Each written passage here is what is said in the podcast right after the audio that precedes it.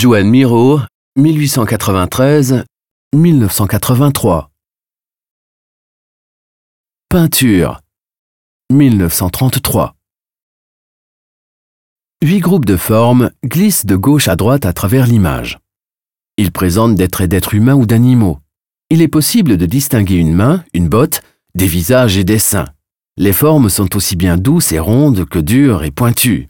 Grâce à leur contour clair, elles se démarquent des couleurs appliquées finement à l'arrière-plan. Certaines formes sont entièrement coloriées, d'autres le sont seulement en partie. Si plusieurs formes sont superposées, cela est signifié par un changement de couleur. L'œuvre de notre collection fait partie d'une série de 18 grands tableaux qui datent tous de l'année 1933. Dans ces œuvres, Miro reprend des petits collages qu'il avait faits auparavant à partir d'images de machines et d'appareils techniques. Les tableaux réalisés laissent encore entrevoir les collages d'origine, mais ne constituent pas de représentation directe.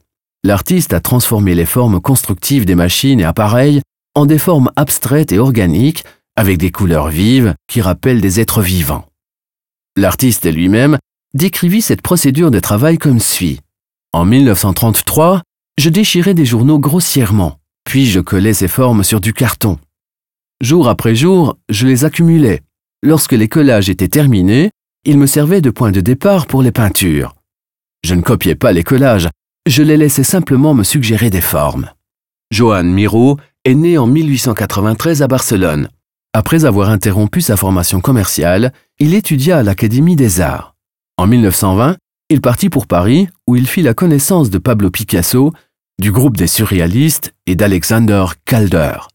Tout au long de sa vie, il entretiendra une amitié avec ce dernier, laquelle influença également son œuvre.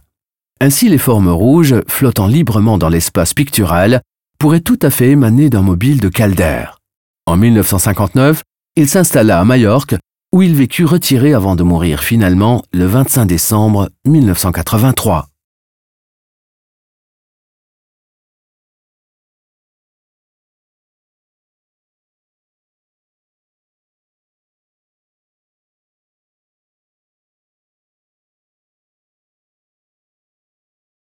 Visitez le musée des beaux-arts de Berne et voyez les œuvres originales et téléchargez l'application gratuite Museum Bern dans le App Store.